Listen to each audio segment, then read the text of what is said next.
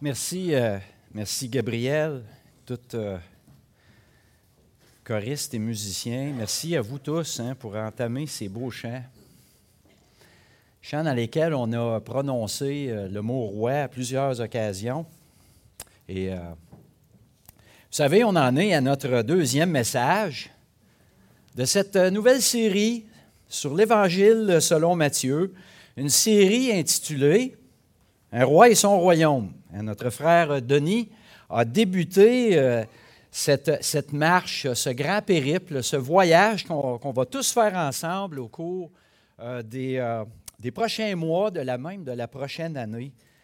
Et Matthieu, Matthieu, cet évangéliste, un, un publicain, un collecteur de taxes, un homme qui faisait un job au nom du roi, au nom de César. Pas très populaire.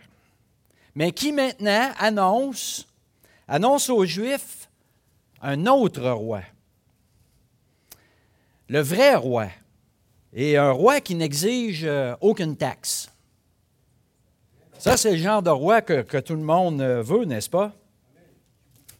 Imaginez un, candidat au poste de premier ministre qui promet l'abolition des taxes et de l'impôt. On pourrait crier Hurrah!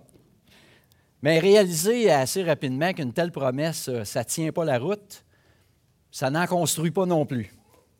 Mais heureusement, heureusement qu'aujourd'hui, on vit dans un monde civilisé, éduqué, et que les hommes et les femmes en campagne électorale ne font pas de promesses en l'air. Alors, Matthieu, Matthieu proclame un roi qui régnera, qui régnera sur un royaume qui est bien différent de ce que l'on connaît ici sur terre euh, depuis la, chute en Éden. Alors, euh, notre texte ce matin, on va regarder euh, toujours dans le chapitre 1, parce qu'on est dans le, dans le premier bloc de cette série qui, s'intitule La venue du roi. Donc, c'est le deuxième message du premier bloc et qui s'intitule Une demande hors du commun, donc les, les, versets 18 à 25, pour faire suite à la semaine prochaine, à la semaine dernière. Désolé. Et euh, je sais que le passage, normalement, lorsqu'on lit ce passage-là, la plupart d'entre nous, on est préoccupés, on pense à notre magasinage et à, nos repas des fêtes. Mais relaxez, ce matin, ce n'est pas le cas. Hein? On est encore en septembre, donc vous n'êtes pas dans un mauvais rêve, mais c'est quand même dans 15 semaines. Ça vient vite. Alors on commence au verset 18, Matthieu 1. Voici de quelle manière arriva la naissance de Jésus-Christ. Marie, sa mère, ayant été financée à Joseph, se trouva enceinte par la vertu du Saint-Esprit avant qu'ils eussent habité ensemble. Joseph, son époux, qui était un homme de bien et qui ne voulait pas la diffamer, se proposa de rompre secrètement avec elle comme il y pensait. Voici un ange du Seigneur lui apparut en songe et dit, Joseph, fils de David, ne crains pas de prendre avec toi Marie, ta femme, car l'enfant qu'elle a conçu vient du Saint-Esprit. Elle enfantera un fils et tu lui donneras le nom de Jésus, c'est lui qui sauvera son peuple de ses péchés.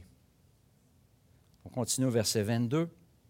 Tout cela arriva afin que s'accomplisse ce que le Seigneur avait annoncé par le prophète. Voici la Vierge sera enceinte, elle enfantera un fils, et on lui donnera le nom d'Emmanuel, ce qui signifie Dieu avec nous. Joseph, s'étant réveillé, fit ce que l'ange du Seigneur lui avait ordonné, et il prit sa femme avec lui. Mais il ne la connut point jusqu'à ce qu'elle eût enfanté un fils, auquel il donna le nom de Jésus. Fin du passage. Vous savez, lorsque normalement, lorsqu'un roi ou une reine est proclamé, celui-ci ou celle-là est déjà, est déjà là.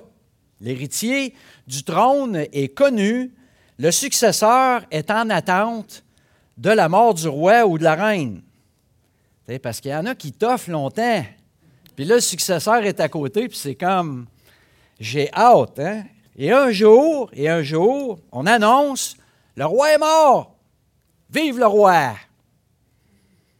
Alors, le départ de l'un annonce l'arrivée de l'autre. La réalité, parfois, est tout autre. Parfois, le roi n'a pas de successeur vivant. Et là, et là, ça fait de la chicane quand le roi meurt ou la reine. Et parfois, même, il y a quelqu'un du royaume qui se fait annoncer roi par euh, ses, fidèles, ceux qui le suivent, dans l'espoir de détrôner, même de renverser la royauté indésirable, la royauté désuète. Dieu a même fait oindre David roi, alors que Saül était bien assis encore sur le trône d'Israël. Mais quel cœur, ce David, hein, qui s'est soumis à son roi, hein, qui a même refusé de le renverser, même de le tuer, jusqu'à ce que Dieu lui-même en décide. Quel magnifique exemple pour le croyant de voir un serviteur de Dieu, détenteur d'un privilège suprême, attendre le temps de Dieu pour prendre sa place légitime, même si on le sait d'avance. C'est tout un exercice d'humilité et de patience. La venue du roi s'accomplit exactement comme l'avaient annoncé les prophètes Michée et Ésaïe. Hein, le, le roi, le sauveur, allait naître. Il n'apparaîtra pas dans le ciel sur des nuages. Et pour naître, bien évidemment, ça lui prenait le ventre d'une maman.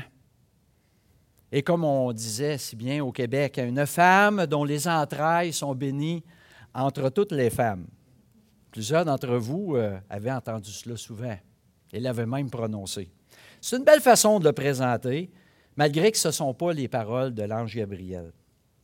Dans le Nouveau Testament, l'annonce de la conception du Sauveur nous est donnée par les évangélistes Matthieu et Luc. Marc et Jean sont plutôt muets sur cette portion de l'histoire de Jésus. Luc se concentre sur le récit du côté de la mère, Marie, la fiancée de Joseph. Et les fiançailles juives sont, plus, vont au-delà d'une promesse de mariage. Parce que même, c'était un mariage. Ça prenait un divorce euh, euh, euh, qui était requis pour annuler la fiançaille. Les fiançailles devaient se, les fiancés devaient se comporter comme s'ils étaient mariés, à l'exception de l'union physique, jusqu'à ce qu'ils fassent vie commune. Et ça me fait toujours un peu sourire lorsque l'on parle de, de ce passage et, et, comme si ce principe ou, cette règle était exclusif euh, aux Juifs, que les fiançailles nord-américaines n'étaient pas vraiment si différentes de cela jusqu'à peut-être la révolution euh, des années 60. On voyait cela comme un engagement de fidélité et d'exclusivité. Et j'ose croire qu'encore aujourd'hui, les fiancés qui prennent le sens de cet engagement-là à cœur, euh, sous le regard de Dieu, qu'ils sont fiancés comme l'étaient Marie et Joseph. Et gloire à Dieu pour cela. Des témoignages que l'on devrait peut-être célébrer davantage dans l'Église. Et l'évangéliste Luc nous donne aussi euh, la généalogie de Marie comme on a vu euh, la semaine dernière avec Denis concernant la généalogie de Joseph. Mais Luc se concentre sur la généalogie de Marie plutôt que celle de Joseph, puisque la lignée de Marie, elle met l'accent sur un Messie pour l'humanité, l'humanité tout entière. Et la lignée de Joseph, un Messie, comme il a été dit, d'ascendance royale pour la nation juive. Mais à ce moment-là, Hérode le Grand euh, terminait son règne sur toute la région qui allait être divisée en, provinces romaines. Et euh, des provinces romaines sur lesquelles le seul et véritable roi est Octave Auguste, le César. Et à cette époque-là, pour les Romains, c'était une divinité sur terre. Hérode Antipas, qui était tétrarque de la Galilée, n'était en fait qu'une genre de figure ethnique, si on pourrait dire, pour satisfaire des besoins politiques, régionaux, mais qui est en réalité une marionnette des autorités romaines. Et je ne vous, apprends rien, en disant que euh, euh, jusqu'à encore euh, très récemment, on, reconnaît que les, régimes impérialistes utilisent un peu cette même tactique en mettant des gens en place dans des colonies pour diriger les choses à leur façon. On croit même que dans une certaine mesure, Jésus, lors de son arrestation publique, a nié la royauté d'Hérode en ne répondant à aucune de ces questions, mais qui a répondu à Ponce Pilate, représentant de César en Judée.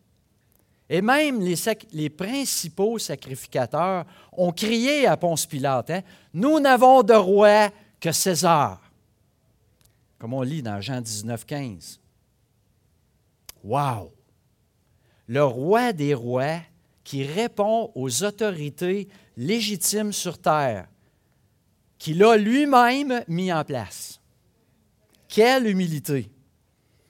Supérieur à eux, mais soumis, soumis à ne pas faire dévier son plan, soumis à la volonté du Père. Ni Pilate ni César ne pouvaient faire dévier la mission du Sauveur, du roi annoncé. Quel, quel modèle pour nous? Soumis aux, aux autorités de ce monde, parce que nous sommes avant tout soumis à l'autorité de la parole de Dieu, soumis à Christ.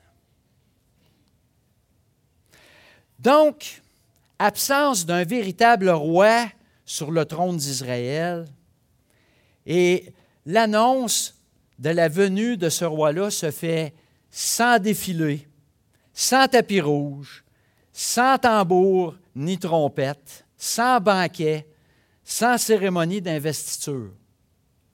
L'annonce de ce, de ce roi, la venue de ce roi se fait dans l'intimité d'un songe à un fidèle sujet du royaume.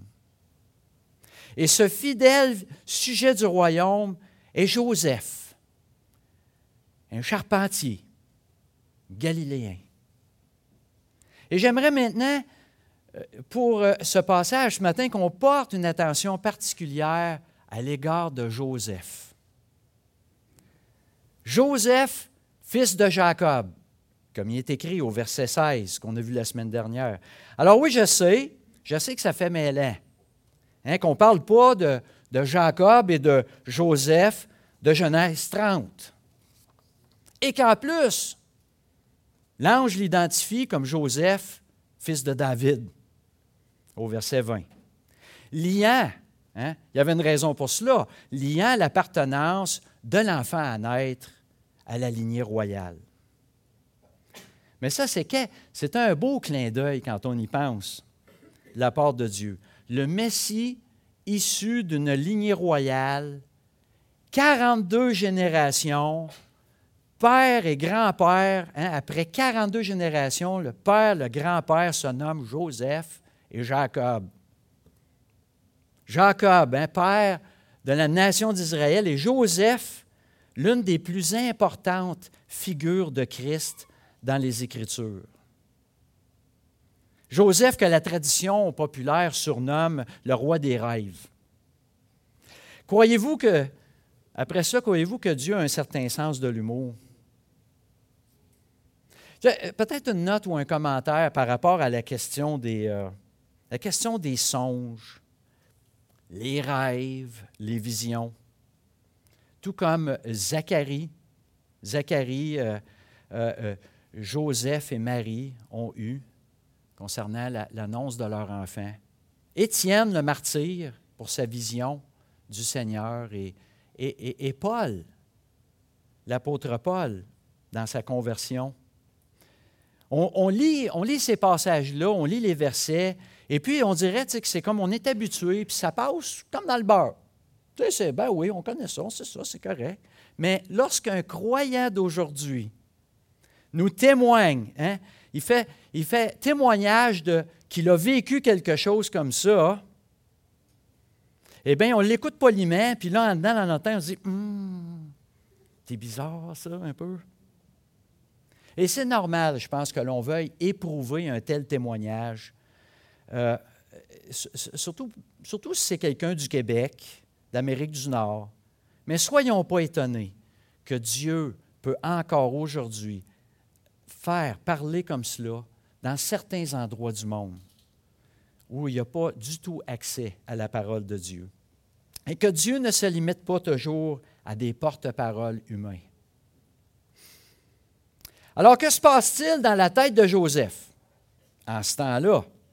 Si l'on compare le récit de Luc avec celui de Matthieu, on déduit assez facilement que Joseph fut visité après Marie, puisque Gabriel confirme à Joseph l'origine de l'enfant qui est déjà conçu. Et on ne sait pas le temps qui s'est écoulé entre les deux visites, hein, celle de Marie et ensuite Joseph. Mais on déduit, on déduit qu'il y a eu certainement une discussion dans le couple, puisque Joseph était au courant, il était au courant de la grossesse en cours. Parce que, tu sais, pas, c'était pas rendu à un point où, euh, il me semble que tu as engraissé un petit peu, ou euh, il y a de quoi de différent chez toi. Joseph, certainement aussi, luttait, luttait intérieurement à savoir quoi faire. Et on peut facilement imaginer une telle situation pouvant lui faire perdre du sommeil. L'auteur Matthieu ne spécifie pas non plus de quelle façon Joseph vivait ce tourment, jusqu'à ce que l'ange le visite pour lui apporter une forme de paix dans cela. Mais ceci dit, Matthieu qualifie Joseph de cette façon. Et, c'est un des rares endroits dans les Écritures où on nous décrit vraiment qui est Joseph, dans ce qu'il est, dans sa personne. On n'a pas grand-chose de plus. Matthieu nous le décrit comme un homme de bien, ne voulant pas diffamer sa femme, diffamer Marie, sa fiancée, déjà enceinte. Donc Joseph n'était pas à part des autres. Il a trouvé grâce. Il a trouvé grâce auprès des yeux de l'Éternel pour remplir une mission qui est tout à fait spéciale. Joseph est obéissant des autorités du monde, mais le cœur, les pensées puis le regard de Joseph sont tournés vers le véritable royaume, celui de l'Éternel Dieu, et pas celui de César. Et le Seigneur voit son cœur. Et malgré Joseph, malgré sa, connaissance de la loi, un homme pieux, un homme juste, son amour et sa compassion à l'égard de sa fiancée le menaient à vouloir épargner Marie d'une peine capitale par lapidation, parce que c'est ce que la loi exigeait. Et dans son rêve, Joseph apprend qu'il serait un instrument du plan infaillible de Dieu, qu'il est un acteur du, premier acte hein, d'un grand scénario qui était annoncé par les prophètes. J'aimerais vous suggérer à ce propos que les intentions nobles de Joseph à l'égard de sa fiancée étaient dirigées par l'action du Saint-Esprit. Regardez bien, sa, compassion pour Marie est plus forte que la loi qui exige la punition. Hein? Parce que sa compassion trouvait sa source dans la vérité. Puisque Marie, en vérité, ne méritait pas la punition. En vérité, Joseph ne désobéissait pas à la loi. Parce qu'il a su ce qui se passait vraiment. Il a su la vérité. Il a vu derrière le rideau ce qui était en train, ce qui se passait. Arrêtons-nous un instant pour euh, tenter de, nous mettre à sa place. Puisque le, scénario, ce n'est pas le suivant. Tu sais, l'ange Gabriel disait Ouais, écoute, euh, Joseph, euh, ton plan, là, ton idée de rompre secrètement, c'est excellent, ça. C'est excellent, dit l'ange. Fait que, tu sais, on épargne Marie, et puis toi, ben, euh, tu ne passeras pas pour un cocu, et tout le monde est content. Ou presque. C'est un scénario qui serait comme digne des années 50. Un scénario 2021 aurait été plutôt Écris sur Facebook que tu as réalisé que le mariage n'est pas vraiment pour toi, là, tout de suite. Et puis, euh, tweet que tu organises une soirée de football pour les boys seulement chez vous. Puis là, tout le monde va être content. Mais non, l'ange lui dit, ne crains pas de prendre avec toi Marie. Ne crains pas de vivre et peut-être subir des jugements de la part de ton entourage. Ne crains pas de la difficulté de l'aimer comme tu le devras vraiment.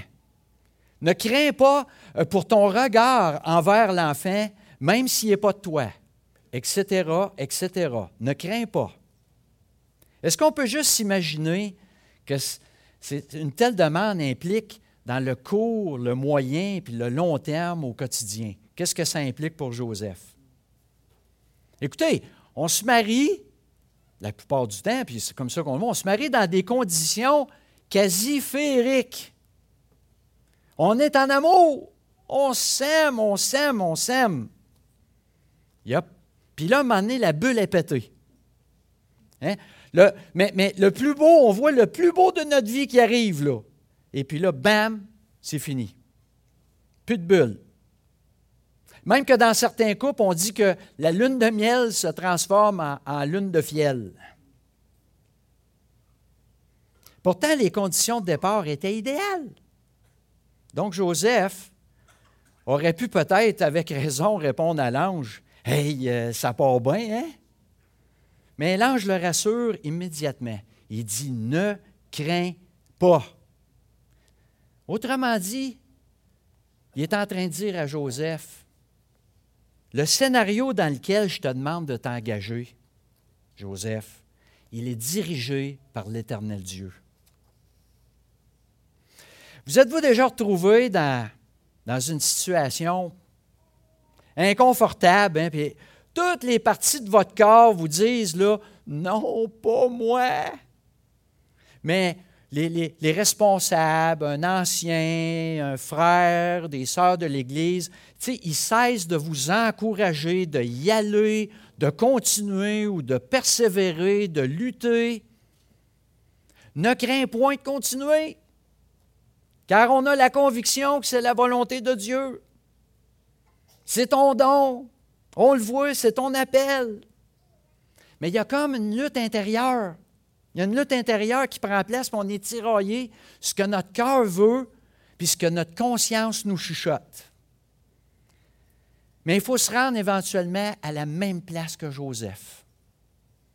Un bon matin, je me réveille et je fais ce que Dieu me demande. Comme ça. C'est facile. C'est quoi le problème? Marie a fait la même chose. Ben, écoute, après avoir posé euh, une petite question technique à l'ange, il donne la réponse, il explique ça. Et puis, pouf! Je suis ta servante et qu'il me soit fait ainsi. Voilà. C'est de même que ça se passe chez, les gens qui ont la foi. Il y en a probablement qui se disent Tu n'es pas trop encourageant toi matin. Mais rassurez-vous, j'avais le même sentiment quand, je méditais sur le texte. Je me suis dit, euh, je me suis dit euh, un instant, euh, on n'est pas n'est pas tous des Joseph puis des Marie. Mais ils ne sont pas les seuls non plus dans cette catégorie-là. On n'a qu'à penser à, à, Noé. Noé dans, dans Genèse 6. Noé trouva grâce aux yeux de l'Éternel, au verset 8, et et ensuite, hein, il reçoit toutes les instructions concernant la construction de l'arche, parce qu'il allait arriver quelque chose qu'il n'avait jamais vu de sa vie. Mais ça dit, hein, c'est ce que fit c'est ce que Noé, il exécuta tout ce que Dieu lui avait ordonné, au verset 22. On peut penser à Abraham, en Genèse 12. Hein, L'Éternel dit à Abraham, Va-t'en de ton pays, de ta patrie, de la maison de ton père, dans le pays que je te montrerai. Hein? Abraham partit comme l'Éternel lui avait dit. Dieu dit, prends ton fils plus tard, hein, ton unique, celui que tu aimes, Isaac, va-t'en au pays de Moridja, et là, offre-le en holocauste sur l'une des montagnes que je te dirai. Abraham se leva de bon matin, scella son âne et prit avec lui deux serviteurs et son fils Isaac. On peut aussi penser à Daniel et ses trois amis qui n'ont jamais hésité à faire la volonté de l'Éternel, même devant une mort certaine. Il y a comme ces héros de la foi que, l'on connaît bien qui semblent avoir une obéissance inébranlable hein, devant la volonté de Dieu. Ces héros de la foi que l'on retrouve dans Hébreu 11, que même l'auteur dit qu'il ne fait pas une liste exhaustive. Il dit même au verset 32, Le temps me manquerait pour parler de Gédéon, de Barak, de Samson, de Jephthé, de David, de Samuel, des prophètes, qui ont accompli de grands exploits par la foi. Et à mon avis, on aurait pu aisément insérer dans le texte, c'est par la foi que Joseph prit Marie pour femme. C'est par la foi que Marie accepta de porter l'enfant en elle. Mais on va s'encourager. On va s'encourager en regardant de plus près la nature humaine de certains personnages des Écritures pour réaliser que, comme nous, ils ont leurs moments de faiblesse, d'hésitation. Même si Dieu portait un regard favorable sur eux pour l'accomplissement de ses desseins. Bon, oui, en, partant, il y a Adam et Ève, assez évidents, ne sont pas durs à manquer. Mais on, peut prendre Moïse, par exemple. Tout un personnage, tout un héros. Moïse, que Dieu a pris 80 ans à le préparer. 40 ans comme prince d'Égypte et 40 ans comme berger d'un troupeau de moutons dans le désert. Et on lit dans Exode 3, l'Éternel qui parle à, Moïse dans le buisson ardent. Il dit Maintenant, va, je t'enverrai auprès de Pharaon et tu feras sortir d'Égypte mon peuple, les enfants d'Israël. À 40 ans plus tôt, c'était ça que Moïse voulait. Il a essayé par ses propres forces. Fait que, hein, on se dit, là, il y a le go, il va partir. Mais Moïse dit à Dieu, euh, qui suis-je pour aller vers le Pharaon et pour faire sortir d'Égypte les enfants d'Israël? Et là, pendant plus d'une vingtaine de versets, Moïse, il cherche un échappatoire pour ne pas y aller. Je suis pas bon, je suis pas capable, je parle pas bien, etc. Ils me créeront pas. Jusqu'à ce que Dieu choque sa colère. Ça dit, sa colère s'enflamma contre Moïse. Il a fini par y aller. Je pourrais aussi parler d'Aaron, d'Élie le prophète, du roi David, qui même, malgré leurs nombreuses victoires, des victoires acquises sous l'obéissance et leur foi en Dieu, ont tous connu des mouvements plutôt sombres et moins glorieux. Que dire du prophète Jonas, qui refuse son mandat et qui croit être capable de sauver de l'Éternel? Dans le Nouveau Testament, on pourrait, nommer les, les apôtres, les onze. On va, on va exclure Judas, mais les onze qui étaient authentiquement fidèles, qui le suivaient, qui ont tous pris la fuite quand, quand leur maître a été arrêté. Pierre, qui en plus le renie trois fois. Je comprends qu'il y a une distinction à faire entre la question de désobéissance, tu sais, des, désobéissances à répétition, euh, euh, désobéir à la loi, euh, versus ignorer ou essayer d'échapper à, un appel clair du Seigneur. Parfois, la ligne est mince, on, l'avoue, mais on voit que ce que les personnages ont en commun, c'est qu'ils ont tous évidemment accompli leur appel par la foi. Mais on comprend aussi qu'il y a des détails dans le scénario de certains personnages qui, euh, qui peuvent nous rassurer. C'est peut-être une drôle façon de le dire, là, mais qui nous, disons, là, qui nous font prendre conscience de, cette nature humaine orgueilleuse, égocentrique, qui nous donne le sentiment d'être non qualifié pour l'appel. Pas pour moi. Cependant, Dieu se laisse pas distraire par ces pièges-là que le péché met en évidence en avant-plan. Mais Dieu porte un regard constant sur le cœur de son serviteur en devenir. Vers où? Vers où notre cœur est tourné? Vers où leur cœur est tourné vraiment? malgré tous les défauts, toutes les mauvaises coches, malgré le péché qui les enveloppe. Dieu est parfaitement conscient de cela et il va utiliser des hommes et des femmes imparfaits pour accomplir son plan de rédemption du monde. Ils vont être des instruments pour construire son Église à travers les siècles. De Adam jusqu'aux apôtres, des apôtres jusqu'à vous et moi, les amis. Ça arrive que vous ne vous sentez pas à la hauteur ou pas digne. Si votre cœur, votre âme et vos pensées sont authentiquement et sincèrement tournés vers Dieu, pourquoi hésite-t-on? D'entrer dans son scénario moulé pour nous? Comme Joseph. Dieu ne demande même pas à ses anges de le faire. Joseph aurait pu dire à l'ange Ah, écoute, euh, toi, là, puis ta gang, vous êtes pas mal plus qualifiés que moi, mais ça me feriez une bonne job pour vous occuper de l'enfant, euh, inoffensif, sans défense. Me semble que hein, pour l'élever puis le protéger, vous pourriez le faire. Mais on doit réaliser qu'on est, on est les instruments de, construction de son Église. On est les pierres vivantes que, nous sommes qui constituent l'Église autour de Christ, sur Christ, sur le roc. Les, anges, les anges, comme il est écrit, sont des, des êtres destinés à sa grâce et son salut qui œuvre dans son plan.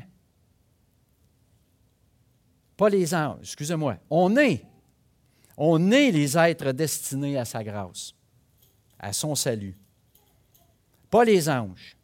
Bien qu'ils soient des esprits au service de Dieu, envoyés pour euh, exercer un ministère en faveur de ceux qui doivent hériter du salut, nous dit Hébreu 1.14.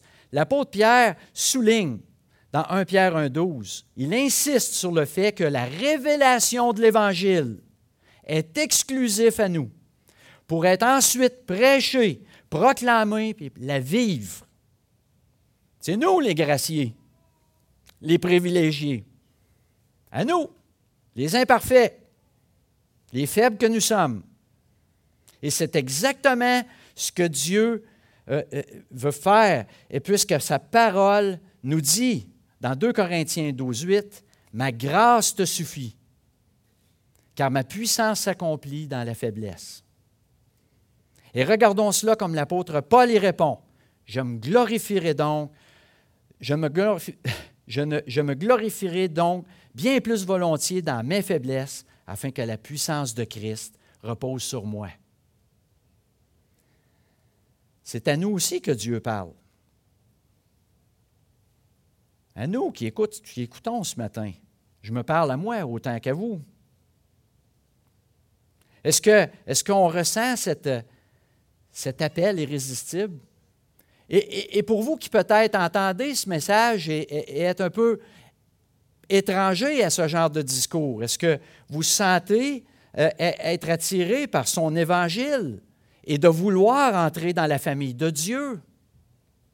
Comme ces hommes et ces femmes de la Bible, malgré toutes les coches mal taillées, malgré même le mépris et l'indifférence que vous ayez pu avoir pour Dieu, envers Dieu jusqu'à date. Mais il va continuer. Il continue de frapper à la porte de votre cœur. Il ne défoncera pas. Il attend que vous lui ouvriez votre cœur que vous acceptiez et vous reconnaissiez tel quel, avec une nature rebelle, désobéissante. Le péché, chers amis, est demander à Dieu d'entrer dans votre vie pour être transformé à l'image de son Fils, par la puissance de Christ. Et surtout, d'avoir la paix, la paix que rien dans l'univers pourra vous ravir de sa main. En conclusion, voilà ce que je vous propose de retenir ce matin pour euh, cette semaine qui est devant nous avec, euh, avec l'attitude et, et le cœur de Joseph. Espérez, espérez patiemment le retour de Christ. Avoir une vie empreinte de la crainte de Dieu d'un amour pour sa parole et son Église. Être attentif à la volonté de Dieu dans nos vies, dans la souffrance comme dans la joie. Et comme euh,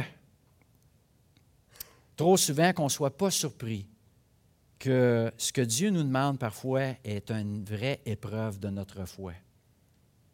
Notre foi est éprouvée. Et, j'aimerais vous euh, peut-être utiliser ce passage qui, je crois, englobe bien ce que, je voyais à travers le personnage de Joseph, et c'est euh, dans l'épître de Jacques, verset 1, euh, chapitre 1, versets 2 à 4, qui dit, Mes frères, regardez comme un sujet de joie complète les diverses épreuves auxquelles vous pouvez être exposés, sachant que l'épreuve de votre foi produit la patience. Mais il faut que la patience accomplisse parfaitement son œuvre, afin que vous soyez parfaits et accomplis sans faillir en rien. Il y a cette histoire, euh, j'ai rencontré une dame lors d'une... Euh, ben, en fait, je ne l'ai pas rencontrée, mais j'ai entendu son témoignage lors d'un congrès à Montréal et elle vient du sud de l'Ontario, de la région d'Hamilton. Et, euh, c'est une dame qui racontait son parcours. Et était, elle a été célibataire de nombreuses années. Et elle arrive nouvellement dans, dans, la ville, où elle, je me exactement, dans la région d'Hamilton. Et elle racontait qu'elle avait une, formation en chant. Elle avait suivi des cours de chant. Euh, elle avait beaucoup de connaissances de ce côté-là. Et là, à l'église, euh, il y avait une chorale et, elle désirait vraiment euh, servir dans la chorale. Mais c'était difficile pour elle d'essayer de s'y intégrer. Le, directeur de la chorale euh, était, euh, elle trouvait que c'était un homme difficile d'approche et tout ça, ça la gênait, était intimidée un peu. C'était, comme euh, difficile, ça que elle, voulait vraiment, mais les gens autour d'elle lui disaient constamment Hey, tu serais tellement bon, on te voit aller, tu es bonne avec les enfants, viens donc à l'école du dimanche. On te verrait là. Mais elle, voulait vraiment être en chorale. Puis à un moment donné, à un moment donné, elle apprend qu'il y avait euh, une position dans les, euh, les, altos, les voix alto, et puis elle, elle, savait être alto, c'est que là, c'était comme de, de, bouche à oreille se fait, et puis elle a, une, elle a la, place dans la chorale. Elle était contente, puis elle voyait ça comme euh, une, une, une, genre de volonté du Seigneur. Elle dit Hey, c'est bon, le match était bon mais elle trouvait l'atmosphère dans la chorale, c'était difficile. Et puis, euh, les liens avec le, directeur et tout cela. Mais elle, se fait dans la section euh, des altos, elle se fait deux bonnes amies. Et là, là, ça clique. Il y avait la, chimie, les atomes crochus. Et puis là, elle avait vraiment deux bonnes amies qui, elles aussi, connaissaient beaucoup le chant. Et puis euh, là, elle avait vraiment elle, trouvait ça, c'était un score parfait. Elle avait, elle avait eu le poste dans la chorale. Elle avait deux grandes amies qu'elle appréciait énormément. Et puis, à un moment donné, les deux amies disent Ah, ben là, nous, on quitte la chorale. Fait que là, elle était, était très déçue de cela parce que c'était comme avec juste ces deux sœurs-là qu'elle s'entendait bien. Et puis euh, là, elle voulait savoir un petit peu pourquoi. Elle dit C'est-tu à cause que le directeur, elle dit Je sais qu'il n'est pas toujours une attitude plaisante. Elle dit Non, non, non, non. Elle dit Nous autres, c'est parce que c'était un remplacement, c'était temporaire. Parce que nous, on est à l'école du dimanche. Ça fait qu'elle a, elle a fait à peu près un mois, je pense, à la chorale, puis finalement, elle est allée rejoindre ses, elle est allée rejoindre ses deux sœurs à l'école du dimanche. Et de fil en aiguille, elle s'est impliquée même dans une organisation internationale qui soutient puis qui aide les écoles du dimanche à l'étranger. Elle était dans le, conseil d'administration de cette organisation-là. Elle, elle s'est liée d'amitié avec un frère qui était dans l'organisation, euh, qui est devenu son mari deux ans plus tard. Et puis là, en plus, lui a des connexions avec l'Europe, en Europe de l'Est, et puis là, ils sont allés visiter là-bas. Euh, et là, en arrivant, je, pense que c'était en Roumanie ou en Hongrie, euh, là, il, se lie d'amitié avec les gens là-bas. Euh, finalement, il, tombe en amour avec la place, il reste là, et puis se trouve une église locale, et puis le responsable de la mission, là, rencontre le couple, et puis ils s'en vont manger ensemble. Et puis là, il dit, ah, écoute, il raconte les, choses qui vivent à l'Église. Puis là, il dit, ah, on a tellement un grand besoin dans l'Église. Il dit, là, j'ai une dizaine de personnes qui veulent chanter. Je n'ai pas personne pour diriger la chorale. Fait qu'elle s'est impliquée là. C'est qu'on voit, tu sais, quand on regarde un parcours comme ça, on voit toutes les belles choses qui arrivent. Même elle, elle témoignait, elle dit, je comprends maintenant, là. Elle dit, je suis allée à l'école du dimanche, puis je pense que, j'ai rencontré mon mari là, qui m'a amené, qui m'a amené à l'étranger pour retrouver ce que je voulais éventuellement. Le, temps de préparer. Dieu, en son temps, il préparait. Parce qu'elle avait besoin de toutes ses connaissances de chant pour pouvoir diriger, puis avec l'expérience qu'elle avait eue, etc. Mais réalisons, là, parce que là, je vous ai juste donné les grandes lignes, mais dans tout son témoignage, il est arrivé des affaires tellement difficiles c'était, écoutez, elle a eu des embûches, il y a eu de la maladie, il y a eu des, grandes difficultés. Et puis, elle a, eu, des épreuves dans la foi, elle, a eu des reculs euh, dans, sa, confiance en Dieu, etc., etc. Donc, voyez-vous, des fois, on entend les récits, puis on a tous les, on a toutes les beaux punchs. Mais dans tout cela, il y a un cheminement. Et puis, on, fait toute partie de cela. Qu'on soit encouragé, que le Seigneur nous travaille à travers cela. Et comme Joseph, il a eu sa part de difficultés à travers cela. Même si on ne connaît pas l'histoire, on peut facilement, on peut facilement s'imaginer. Prions. Seigneur Dieu, on veut te remercier pour ce, ce temps que nous avons eu ensemble ce matin et que ta parole est vivante et nous parle à travers euh, euh, ce texte de ton évangéliste euh, qui nous raconte l'annonce de ce roi, de ce roi dans l'humilité, dans la simplicité, et qui, euh, euh, qui, a demandé de grands sacrifices à des gens comme Joseph et, sa, fiancée Marie. Seigneur Dieu, encourage-nous à travers euh, ces, témoignages et, et fortifie-nous par ton Fils Jésus-Christ. Amen.